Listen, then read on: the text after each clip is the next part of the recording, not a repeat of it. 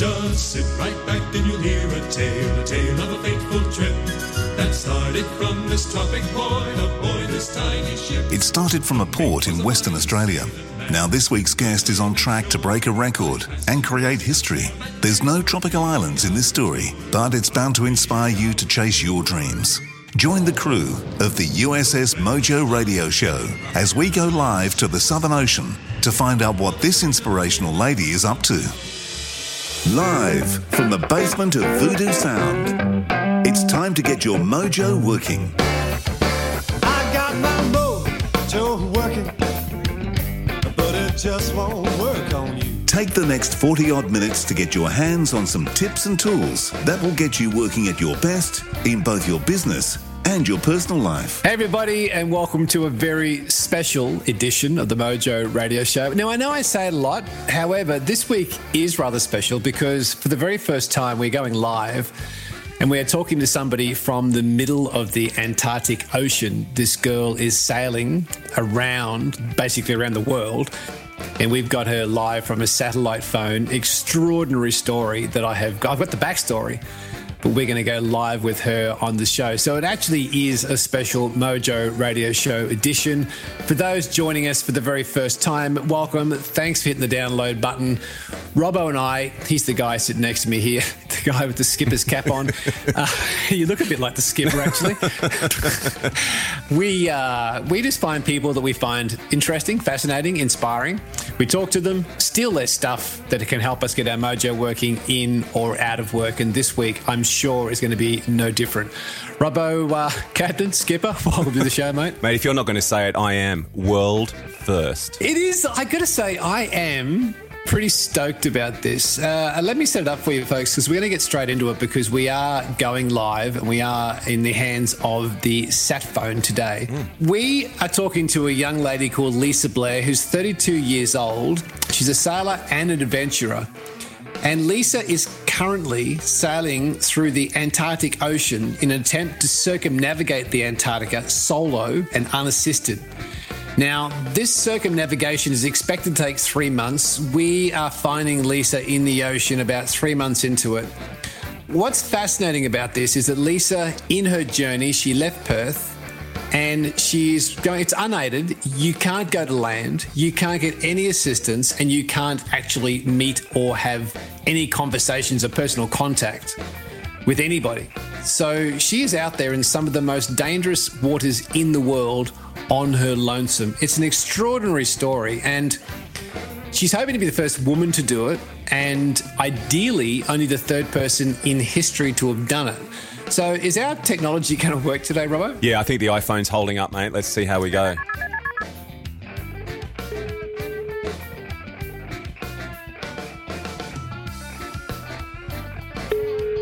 Hi. Hey, Lisa, it's Robbo and Gary. Welcome to the Mojo Radio Show. Thank you.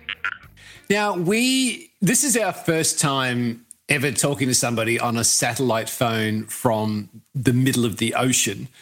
Uh, can you describe to us exactly where you are at this moment? Yeah, sure. I am in the Southern Ocean, so I am at something called 55 degrees south, um, which is basically the middle of nowhere. I'm about 800 miles off the coast of Chile and um, two and a half thousand miles from New Zealand. So uh, just, yeah, a little dot in the ocean. Now, you just tell us about your adventure. We, we, we, know where you are right now. You're in the middle of a true adventure. Describe to us exactly what your intention is. Yeah, so I'm, um, I'm currently circumnavigating Antarctica with the goal of becoming the first woman ever to have done so, and also the secondary goal of trying to set a new speed record basically break the men's record as well. Now, I, I know the all time record is held by Russian Fedor Konyukhov, who is, I've got to say up front, is a very big fan of the Mojo radio show. Uh, we're always getting calls from Fedor. We call him the Fedorinator. He uh, is always calling us uh, to say, what's g'day in Russian? oh, God, Jesus, don't go there. but I think it was actually also one of the first men in space, wasn't he, that guy? Nah, not not at all. not yet. He's um he just set the hot air balloon record for hot air ballooning around the world. Has he really? Yeah, yeah, he just did Australia to Australia a couple of months back. We need to speak to him as well, Garrett. And he makes a very nice hat, old Fedor, Fedor Konyukhov. Now that record was that record was set in Koshnikov. I need more vodka. Um, the record was set in 2008, so almost 10 years ago. Tell us at this point, how are you going against that record? Yeah, well, I'm actually matching him um, pretty well at the moment. Um, basically, he took less time getting to Cape Horn's like our halfway mark. Um, so he took less time getting to Cape Horn than he did on the second part of the trip. He actually had an extra sort of week and a half on the second part of the trip. So I'm still on track for the record. Um, once I pass Cape Horn in a couple of days, uh, then it's just the homeward stretch. And I was sailing really conservative to start with, and I've sort of eased up and opened the throttle a little bit more. Um, so yeah, I'm in with a really good shot at the moment. Now, I was speaking to Fedor, uh, must have been last week, he rang me, and uh, we were talking about your venture here, Lisa, and he said that Cape Horn really is quite a monumental achievement to go around Cape Horn. You're only a couple of days away. He Fedor described it as being the Everest of sailing, and he was very specific in describing exactly how hard it is.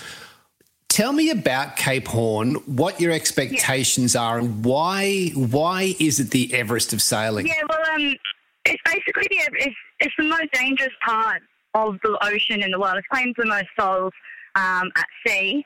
And uh, the reason for that is basically you've got the coast of Chile comes down and you've got the Antarctic Peninsula comes up.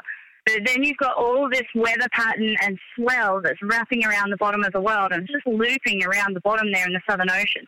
And all of that compresses and has to go through that small gap between Chile and, and um, the Antarctic Peninsula. So it's all compressing, you get hugely strong winds, and then on top of that, you hit shallow water. So if you imagine a 30 foot wave in the middle of the ocean over five kilometre deep water, that's like not much, but when you get to the shore and you're in 50 metres of water in a 30 foot wave, it's a very, very different scenario. Mm. So all that Southern Ocean swell, which is huge and is constantly looping the earth, hits that shallow water and just peaks straight up and you get really dangerous sea states. I'm just going to put this out there. When I was younger, we had a catamaran and we, we had a holiday house on a lake. and I used to go sailing. And I remember one time I was sailing and you and I capsized the catamaran and the mast stuck in the mud and I couldn't tip it back up, right? I was 13 years old and crapping myself. How do you deal with the fear of what could happen in the, I mean, I was in the middle of a lake. I wasn't that far away from rescue. You're in the Mate, middle of the ocean. What's Don't trivialize. Don't trivialize what what Lisa's doing I'm here. not. I'm I, actually- I was building tension. I was going somewhere with this, and you bring in a catamaran when you're. A, come on. I, I, I want to know how Lisa deals with the fear because I would be absolutely cleaning my pants every five minutes if I was in your situation. How do, how do you deal with that? Being in the middle of nowhere thinking, well, if something goes wrong here, I've abs- absolutely no help of no chance of help. Yeah, well, I mean, there is a chance of help. There are some, there's Uruguay and stuff around there, and there are some vessels passing down to Antarctic Peninsula. But the chances of them getting to you in time, especially with cold exposure, is pretty slim. Um, I guess it's a reality of the trip for me because it is something that I've wanted to, like, I've always wanted to sail around Cape Horn. Um, and then three years of planning for a trip like this, this is the most dangerous part of the trip. But once I'm clear of this, then it's just sailing, you know, then it's just dealing with the storm. So it's just taking your time, going slow, making sure you do it as safe as you can. Plenty of clean underwear too, by the sounds of things. Hello. Uh, okay, that's the, that's the joys of live satellite phones. Hello to all our friends at Telstra. Um, Yes, it seems the line has dropped out. Uh, mate, can you just redial her and see if we can get her back again? And it's going to happen, folks, because Lisa literally is in the middle of the ocean with nothing around her. So, um, as you could hear from the first conversation, we're uh, we're in the hands of the gods here. Yeah, hang on, here we go. Sorry about that. The phone just cut out. Since when do satellites drop out? Well, I am in the middle of nowhere. It's a Russian satellite. Damn those Russians. Fedor, Fedor, get your ass up there and fix this, Fedor. you know be talking to Branson. He's the one that's got the ships for it. yeah. It's not the Russians. You know who's actually in, who's doing it? It's Trump. Oh, He's looking after his Russian mates. Started. you know my boat's called Climate Action now, right? exactly. Now, Lisa, in hearing you talk about Cape Horn, and I'm going to set set the scene for people who are listening to the show. The the journey you are on, you intend to be the first woman to circumnavigate Antarctica, but as part of this, it's unaided, so you're not permitted to stop on land. There is no personal contact with any other person, and you can't take assistance. Yet, hearing you talk about the most dangerous waters in the world, the Everest of sailing, you almost sound like you're excited to get there. What's the mindset, and how have you prepared yourself for what's ahead in the next couple of days? Yeah, well, it is. I mean, it's a monumental achievement to sail around the Horn for any sailor. Doing it crewed uh, is just as big as achievement as going solo. And for me, this is my first um, chance at sailing around the Horn and to do it on my own on a trip like this. It's a pretty incredible experience, and it's just so exciting. I was hoping to have really nice, mild conditions and be able to get close enough and take a photo, but apparently I'm going to have a storm instead. So uh, it will be quite nasty and quite rough. And I just have to make sure that I'm prepared as much as I can and I use all the storm strategies that I know and that the boat's set up for um, to safely sail around. And, and that's the end game, is just staying safe uh, with all of this trip, whilst there's records on the line and, and there's two different records that I'm going for, my whole focus is simply sail safe because if I don't finish the trip, I get nothing anyway. So, um, yeah, there's plenty of things we're doing to, to just make sure that that's, that's the case. Lisa, being out there by yourself, what have been the emotional high highs and the really emotional low lows? Can you can you talk me through the highs and lows you've been through emotionally? Yeah, it's interesting, hey, because I've done other solo sailing trips and I raced to New Zealand and back in a little yacht um, solo as my first solo offshore trip. And because I was racing and it was a shorter trip, I pushed really, really hard and I had really extreme fatigue levels. And my emotions were skyrocketing up and down all over the place. Within a three hour period of time, I would have been in tears a dozen times and laughing my head off a dozen times. Um, like it's all over the shop. But this trip, because of the longevity of the trip, I've really been focusing on trying to make sure that I stay rested, that I'm not pushing too hard, that I'm not pushing the boat too hard. I'm at sea for three months straight, unaided. So if anything breaks, I've got to be able to fix it. And I've got to be ready for every scenario. So it's really changed how those highs and lows affect me from other trips that I've done. And I found like I do have highs and lows, but they haven't been anywhere near as extreme as something like that last solo trip I did. Um, but yeah, some of the highs just laughing. Just for no real apparent reason, something will just completely entertain me and I'll just burst into laughter. and other times I'll just feel really calm. Sounds like a normal day for me. Uh, don't bring up the catamaran again. exactly. Let's bring you flashbacks to the catamaran, the emotional highs and the low lows of catamaran sailing. Um, yeah, you know, the low when your mask was dug into the mud. That's right, exactly. That was the low low. Tell you what.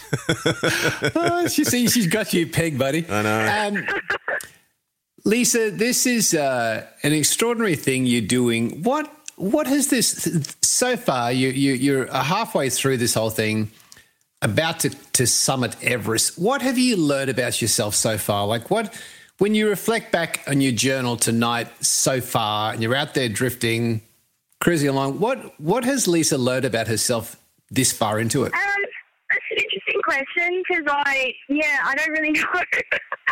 um, All next right. time I need to not leave the DVDs behind that were on my hard drive. um, yeah, just more entertainment next time. Um, I learned, I don't know, I've always been really good with entertaining myself and being on my own. I've never really felt lonely.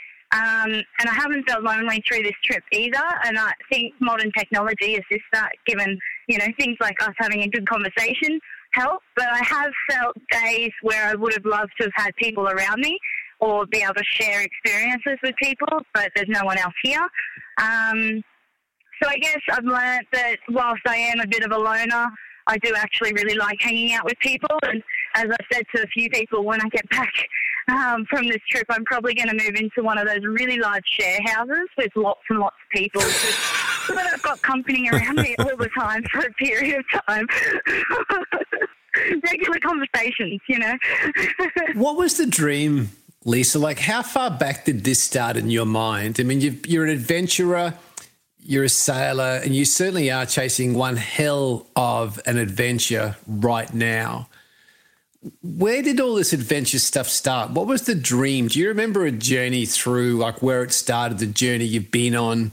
And what could you see in your mind that would lead you to today? It's interesting, hey, because if you had asked me when I left high school what I wanted to do, sailing or adventuring was never on the cards. I actually went and did five years at university um, before I even discovered sailing. So I learned to sail when I was um, 23 and just fell in love with it. And it's just sort of grown from there. I've been given some amazing opportunities to do ocean crossings and, and cruising with friends.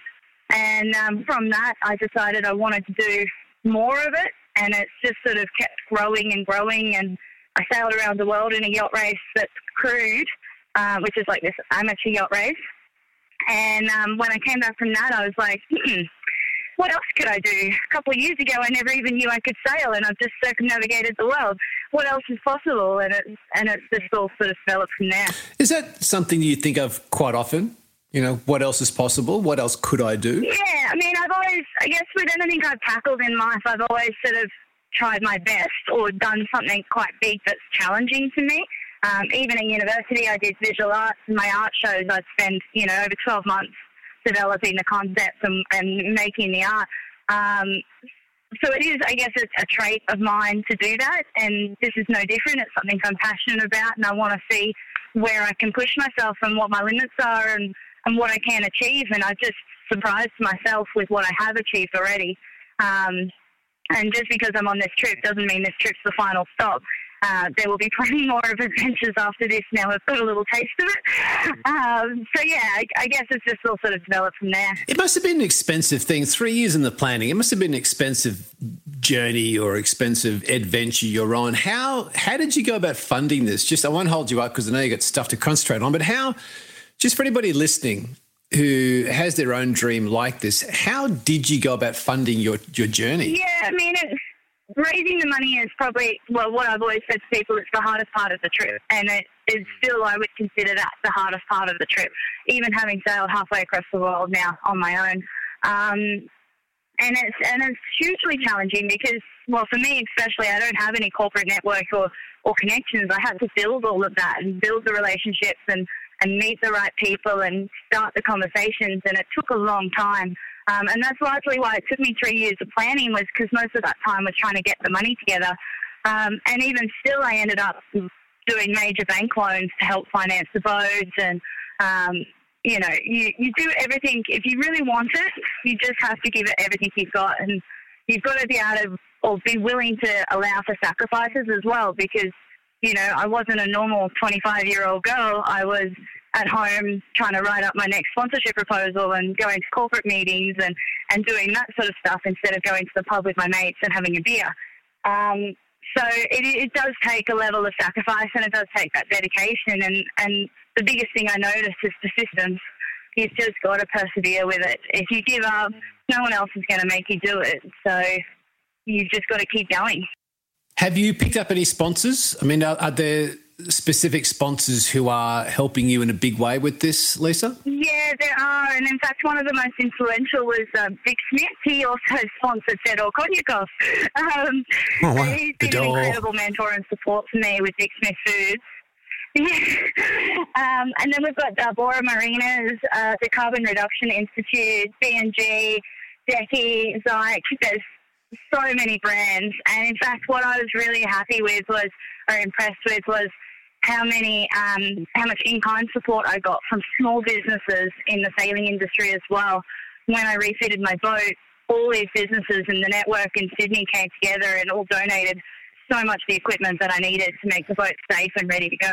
Um, so that was really useful. Dick Smith is the most amazing person just of in and of himself, isn't he? I, I remember meeting him when I was heaps younger. Um, in fact, I was still living at home, and I remember even back then looking at him going, wow, you know, you just an amazing person. I think he just finished his solo helicopter flight or whatever um, around the world. Yeah. Yeah, and he's so unassuming and he's just, you know, he's your average Joe Blow who just wants to help people and yeah, I was very, very fortunate that he saw what I was doing and was impressed enough with what I was doing to get behind me in a big way. Um, and, you know, he's helped me a lot.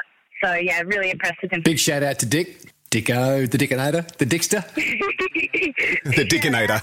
the Dickinator. Big shout out to the Dickinator. So thank you, Dick Smith, for uh, helping. He's a big fan of the show. We've got we've got we've got a few Dicks. Listen, uh, Got a couple of dicks hosting as well. well, you God, too many lines. I got to I got to pull it up. Um, Lisa, that's great. So big shout out to Dick Smith, and uh, it is great Australians like that who are helping somebody else achieve their dream. I've, I've got so much admiration for people like that who do it as you say, quite unassumingly. So um, you've got a great journey in front of you. We'd love to catch up with you once you've finished this circumnavigation, if we can, Yeah, Lisa. So once- definitely. So where are you based? Are you because you left from WA. Yeah, so the record was um, Albany to Albany because that's where Fedor left from. But I'm based in Sydney at the moment, so I'll be sailing the boat eventually back to Sydney after the record. Yeah, we'd, we'd like to catch up with you when you get back just to talk through because I've got so much I'd like to delve into, but we're we're mindful of your time. But it's it's just such an extraordinary story and.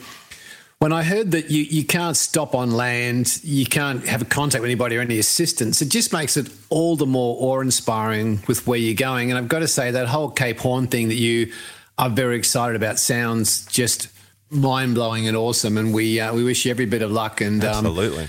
We'll be following your journey and uh, look forward to celebrating when you get back. Thank you. Yeah, no, it's going to be awesome. And uh, yeah, I look forward to catching up with you guys when I get back to Now, how do people follow you? Um, how do how do people keep in touch with your journey? Where would you send them to, Lisa? Yeah, so I've got a website with a live tracker and I'm doing daily blogs and everything, so you can follow that online. Um, it's lisablairsailstheworld.com. Uh, and there's the official timekeeper up there, and yeah, and, and a bit of the history and photos of the boat and everything. And uh, Robbo, if people are interested in your catamaran experiences, where where we send them? Maybe you can just check out my Facebook page for that one. then what's your? You got a photo of it upturned. I've, uh, I've actually got a I've got a photo of my mother's face when she realised I was So stuck in the middle of the lake. I just can't believe in the middle of someone who's circumnavigating the hardest piece of water in the world, you bring up your camera and getting stuck in the mud. I was using it as a Oh, reference. God. Okay. I'm so sorry, Lisa. We're just underplaying your achievement. It's just so it's embarrassing. It's like there's similarities, right? There was the fear. Well, it's just a it's just a big lake, oh. right? I mean, it's all water. Let's be honest. No, it's just I've, I've allowed him. I've allowed him too many Tim Tams, and he's he's had one too many. I'm actually on the revies this morning. Ah, goodness, hello to our friends at Tim Tams and Corona. Um, Uh, indeed. Lisa, thank you. Good luck. We'll keep in touch. Yes, thank you so much, guys. Have a great day. Stay safe. Good on you. See ya. Hey, I'm Chuck McCarthy, the People Walker. I walk a lot of miles, and one thing that keeps me going is the Mojo Radio Show. One of these days, these boots are gonna walk all over you. Hey, Gaz, do you think we should have played a this?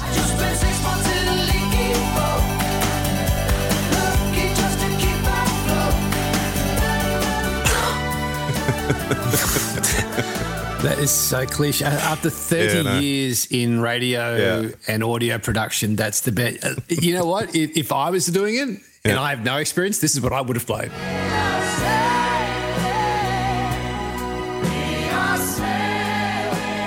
right, and you want to talk to me about cliches?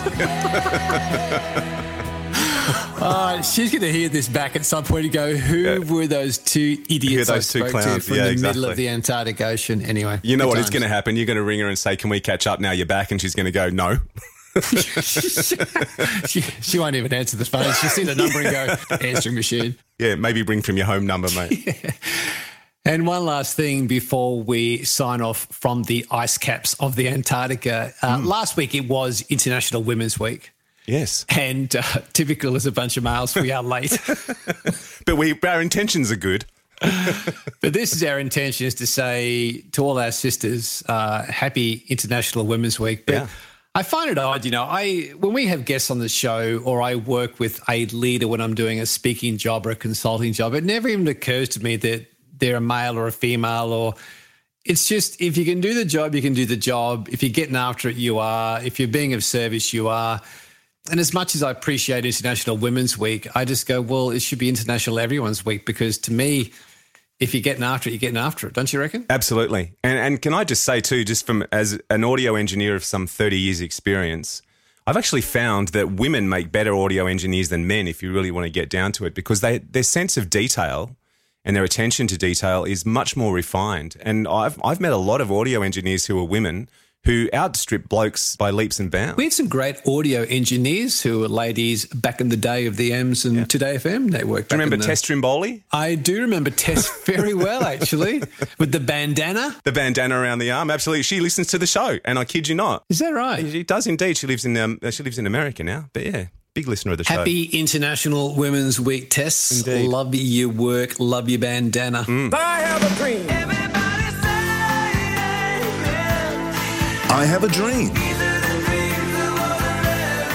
The Mojo Radio Show. Now, Robbo, I've got a little story for you before we start. So sit back, get your caveman coffee, MCT oil, get your put put down your revies and grab a Tim Tam. Hang on, let me put on some appropriate music. Hang on. All right, away you go. So I was doing a speaking gig in Sydney recently for, and I've got to say, this is I'm not getting paid for this. A wonderful company called M and J Chickens. And when I started, the CEO said to me, "You know what? Chicken people are the best people in the world."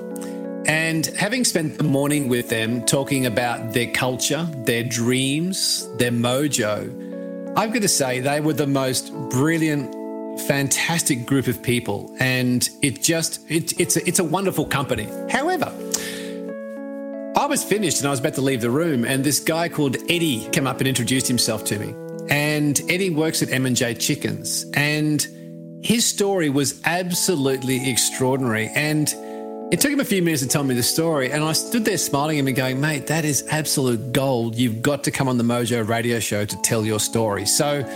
We have him on the line, thankfully, to share this wonderful story. Eddie, welcome to the Mojo Radio Show, mate. Thank you. I have so been looking forward to sharing your story with our audience. So what I'm going to do to set this up, I'm going to I'm going to take you back, Eddie, to the days where you're a chef at the Savoy on the Strand in London, and you would walk along the Strand each morning on your way to work at the Savoy.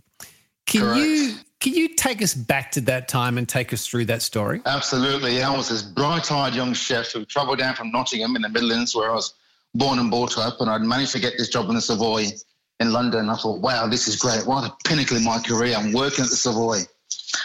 It was freezing cold most mornings getting to work. I was living in Kent, and I'd get on the train at 5.30 in the morning, get up at Charing Cross Station, walk around the corner, and I'd walk past Australia House and look at this all these bright advertisements about sunny Australia and beaches and bronzed people and all these handsome guys and women with hardly anything on. I'm thinking, Jesus Christ, I wish I could go there. I'd love to live in Australia. I would love that place. Knew nothing about it whatsoever. Got into the kitchens, slaved away. I finished work, walked past that sign again, Australia House, other country, Sydney, Melbourne. I thought, wow, I'd love to live there. And then an opportunity came along. An opportunity came along to work on a cruise ship on board the Canberra. So I applied. And uh, fortunately, with, uh, with some of the background and schooling I had, I think those slaving away at the, in the dungeons of the Savoy had, uh, had helped some way along the way, and I managed to get a job. And we'd sailed all around the world, and I was thinking of some exciting country to take my skills to one day. And I thinking, I was thinking the Americas, maybe Bermuda, or whatever it was. And anyway, one day, one balmy February morning in 1987, the Canberra sailed into Sydney. It was not on my mind at the time. Not on my. I, I- in fact, I didn't even think back to the Savoy at the time and those cold mornings. But at some stage, it clicked, and it was so warm that morning. It would have been about 28 or 30 degrees in February, as it regularly is right now. And we, we ran around, my chef friends and I ran around Sydney like headless chickens, trying to cram as much as we could do into that one day that we were in, in Sydney. And we were stood at the top of Sydney Centre Point Tower. And I stood there, and it was then that I realised and remembered Australia House. And I stood next to my friend Jim, and I said, "You know what, Jim? I'm going to come and live here." He went, "You sure?" I said, "Yeah, I'm going to live in Australia. This is a country for me. Look at it. It's just beautiful." Jumped on back on board the Canberra, and uh, I actually went back to London, not back to the Savoy again, but very close to it, around the corner, a hotel called the Meridian. Carried on working, and I applied to migrate to Australia. Four months later, my passport came back with a stamp in it. I was resident, and I could go to Australia and shoot off there whenever I wanted to. And so I uh, packed, packed up my bags on the 20th of January, 1989, and I migrated to Australia. I love that because I think I, I like the idea of having a dream and then putting pen to paper and chasing it. Yeah. But the other thing I like about it is that, yeah, I think, Eddie, some people have these dreams in the back of their mind and they dream it, then they forget about it. Yes. And it's not until we're reminded of a dream we had when we were a child or when we were at high school Very- or there was true. there was yeah, there was this thing in the back of our mind and one of the things I said to Robbo when I wanted to get you on the show was that quite often when I'm speaking, people say, Well, how do you know it's a real dream? And to me, it's a real dream when it keeps gnawing at you, like it doesn't go away and it keeps Oh, very true. it keeps coming up in your mind for whatever reason. There's some trigger.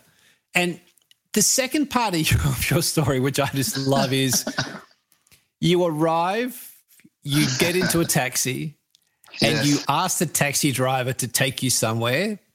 That's Pick right. that up from there, mate. I remember, I remember this day was one of one of the things I'll never forget. So I jump into a cab after looking around at jobs and wanting to work somewhere really nice. So I said to this taxi driver, "What's the best hotel in Sydney?" And he looked at me and said, "It's the Regent, mate. The Regent. Cost a fortune, an arm and a leg. Cost an arm and a leg." anyway, so he dropped me at the Regent Hotel, and, and I walked in there, you know, young 27 year old lad, and with a bit of experience behind him. And I walked in there with a bit of a swagger into the Regent. And in that year of 89, the Regent Hotel had just been voted the sixth best hotel in the world. And so he had, it had everything going for it. And I thought, that's just for me. So I walked in there, bit of a swagger. Said, can I see the chef, please? I said, yes, I've come to apply for a job. And this chef came out, and I'd read about him, Serge Dansereau. And he was, you know, to me, he was six foot tall and wide. Wow, this guy was great. He wasn't that in stature, but, you know, in, in terms of uh, of, of uh, what he did and what he had he was doing in, the catering field, he was great. So I said, look, chef, you know, I've worked on the Canberra and I've, I've, worked at the Savoy and I've worked at the Meridian and I've done all these things and uh, I'd love to get a job here, you know. He said, oh, really? He said, okay, make me an omelette. I said, I beg your pardon, chef. He said, make me an omelette. I said, chef, um, do you mind having another look at my resume? You know, I've sort of worked at the Savoy and I've worked at the Canberra and I've worked in all these fine places. Surely you want me to do more than an omelette, maybe Chateaubriand, maybe, or something with red wine, and make me an omelette. I thought, geez, what is this guy doing? Anyway, so I got the pan on and I heated the pan and I cracked my three eggs and I beat the eggs and got my garnishes ready and made this nice little, nice little book fold of an omelette and put it in front of him. And he looked at it and just looked at me and said, okay, start on Monday. Well, thank you, chef. Anything else? No, that'll do.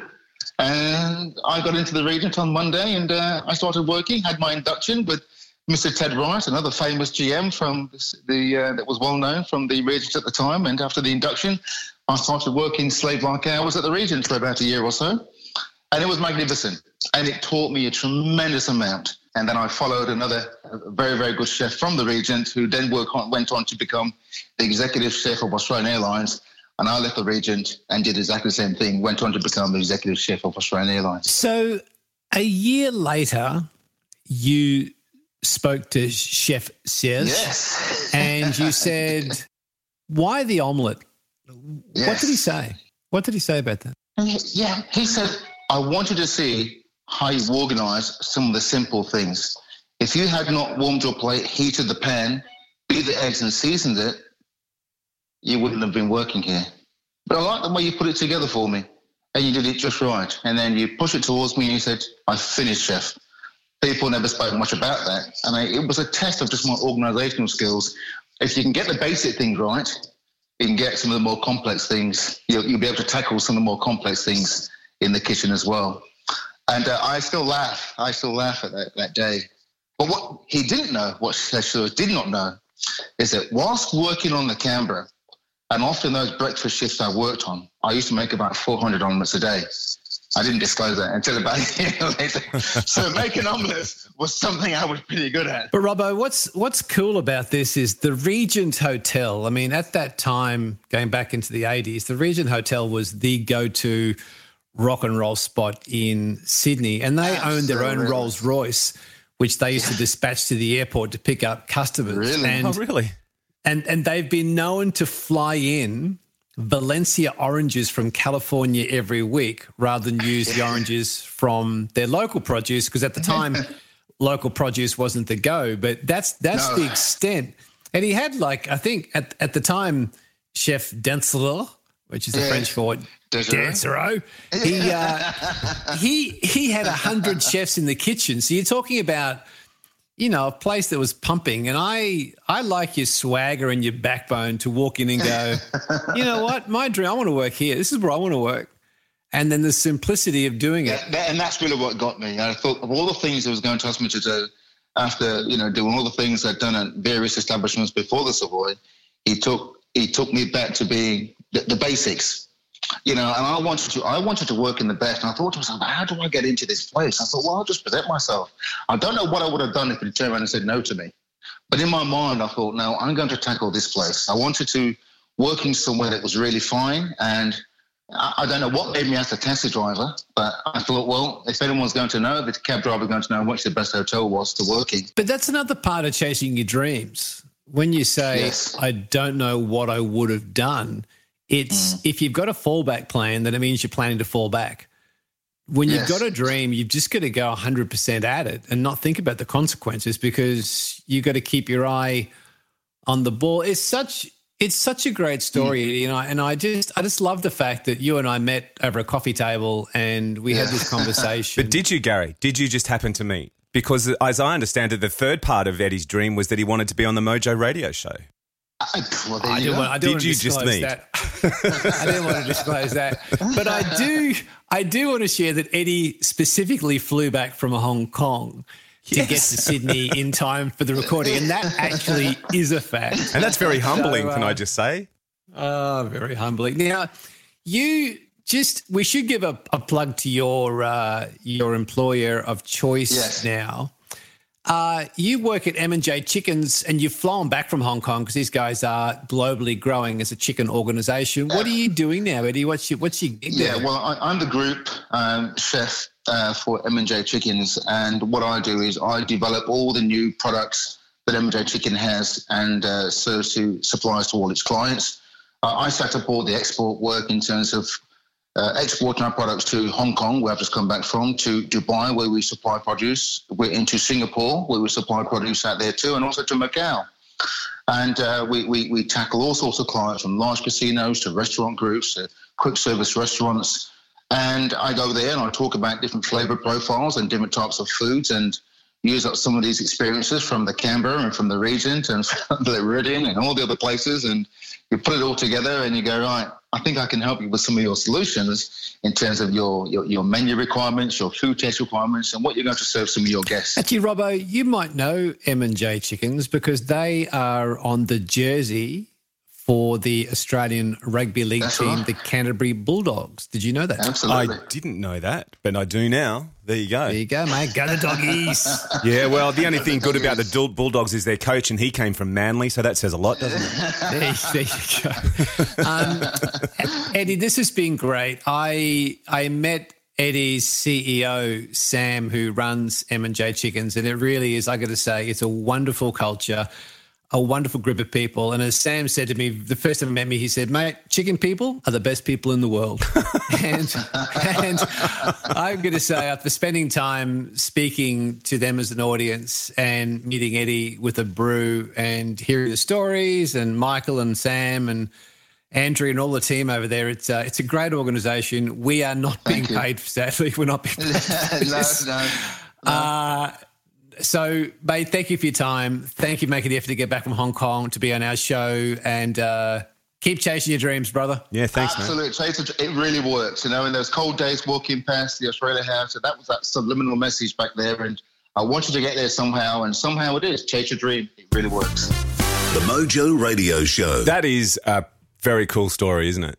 That's everything we talk about encapsulated in 10 minutes. It is, and the, the takeouts for me, and we spoke about this when I first met Eddie at the M and J Chickens gig, is I just love the fact because people quite often say, "How do I know my dream's a real dream?" And I'd say if it gnaws at you day after day, week after week, or you look back some years later and that dream is still gnawing at you, unfinished. It's unfinished business. And Eddie walking past the the Australian consulate day after day it just gnawed at him. And then one day standing on the top of Centre Point looking out and going, I've got to do something about this. That's the first lesson I took. And then I'm, I, quite, I really, I'm inspired by the guy because he then got uh, back on board the ship and took the first step. So he just broke it down to what's the first thing I can do? Write a letter. Done. Tick. Moved on. Got after it. The second thing I love about it is Serge, who really, you mentioned anyone in the culinary world in Australia. Serge is seen to be up there with the great celebrity, famous chefs in Australia. Mm. For him to have the courage to start at the top, set the standard, walk in and say, I want to work here. And I remember Marco Pierre White, who is one of the world's great celebrity chefs, he once said the last thing that a master learns is simplicity. And Serge going, make me an omelette, just shows if you break down the world's best into the most simplistic things is if you can make me a great omelette, the most simplistic form of like a brekkie, I'll know from the way you do it whether you are the right person to work here. Eddie did it. He brought it. He got the gig, and uh, to this day, he's still living his dream. I just think it's fantastic. I love the guy. It's great, isn't it? I love it. So uh, we're done. Great show, a biggie. And uh, what are we going to play out with? What's the what's the go? Well, I reckon the theme through this week's show has definitely been dreams. You'd have to say that, right? So I'm thinking a couple of weeks ago we had a bit of hot for teacher. I reckon this this week we've got to go to Van Halen again, but we've got to play a bit of dreams, don't we? nice. We're out.